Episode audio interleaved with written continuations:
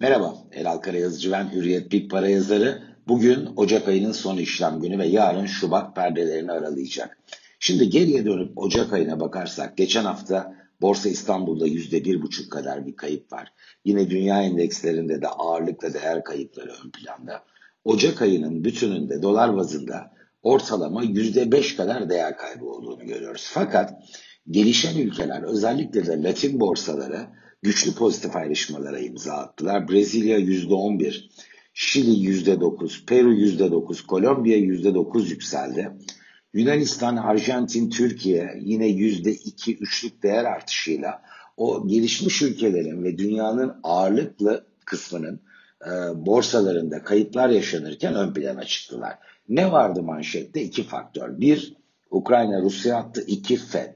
Aslında her ikisi de e, gelişen ülkeleri teknik olarak, teorik olarak negatif ayrıştırabilecek faktörlerken öncesinde yükselişlere katılamadığı için bu ülke grubu e, Ocak ayını iyi bir performansla noktaladı. Peki ne olacak? Bana açıkçası 2022 yılının başlangıcı 2021 yılını hatırlatıyor. Çünkü 2021 yılında da Ocak ayında biz borsa endekslerinde kayıplara şahit olmuştuk. Ama arkadan Şubat'ta rota yukarı dönmüştü ve Eylül ayına kadar borsalar ağırlıklı bölümü yılın ilk 4-5 aylık kısmında olmak üzere primlere imzalar atmıştı. Şimdi bu yıl aynı şey neden yinelensin derseniz bence kocaman bir beklenti var ve şu anda hiç konuşulmuyor. O da Covid-19 salgınının salgın olmaktan çıkması senaryosu. Bu elbette mutlak tek bir e, senaryo değil ama bence gerçekleşme olasılığı yüksek. Biz ilkbaharı takiben Covid-19'un artık ekonomiye güçlü etkiler gösteren e, bir salgın olmaktan e, çıkmasını e, yaşamaya aday görünüyoruz. İşte bu nedenle ve fiyatlar da aşağıda kaldığı için ekonomik aktivite 2022 yılının ikinci çeyreğinden itibaren kuvvetlenmeye aday göründüğü için ben borsalarda değer artışı ihtimalini daha yüksek buluyorum. Özellikle de önümüzdeki 4 aylık periyotta. Risk yok mu? Elbette var. Özellikle Ukrayna-Rusya hattı. Burada şu an diplomasi ön planda ve Şubat ortasına kadar da böyle kalacağı benziyor.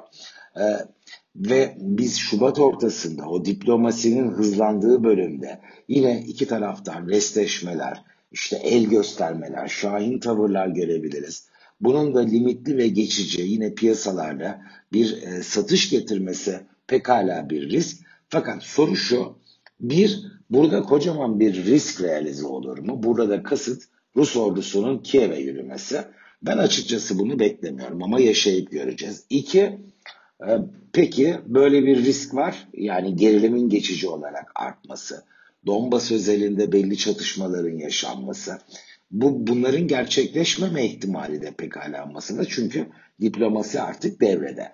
Öyle ya da böyle potansiyel riskleri göze almaya değer mi? Asıl buradan bakmak lazım.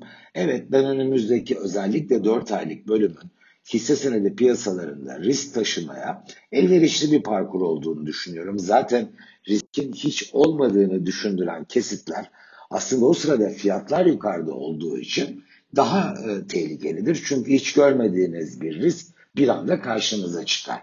Şimdi döviz tarafına geçip bakalım orada neler oluyor. Dolar dünya genelinde değer kazandı. Türkiye'de bu çok sınırlı. Hatta reel olarak bakarsak e, Ocak ayında dolar e, Türkiye'de değer kaybetti. Çünkü şu ana kadar yüzde birlik bir artış var TL karşısında.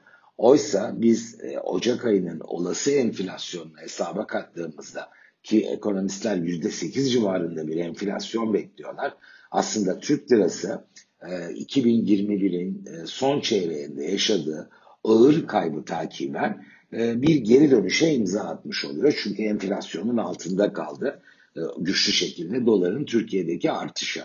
Aşağı gelmiyor, yukarı gitmiyor. Sakin bir seyir var. Bunun Şubat ayının ilk yarısında da devam etme ihtimali bence biraz daha yüksek. Hem dünyadaki pozitif iklim hem de Türkiye'de kurumlara yönelik teşvik nedeniyle önümüzdeki iki hafta e, kurumlardan da döviz satışının devam etmesi ihtimali e, bu konuda destekleyici bir unsur Türk lirasını. Fakat Şubat ayının ikinci yarısında burada resim değişebilir. Bunu da ilerleyen e, podcastlerde yine birlikte değerlendiririz.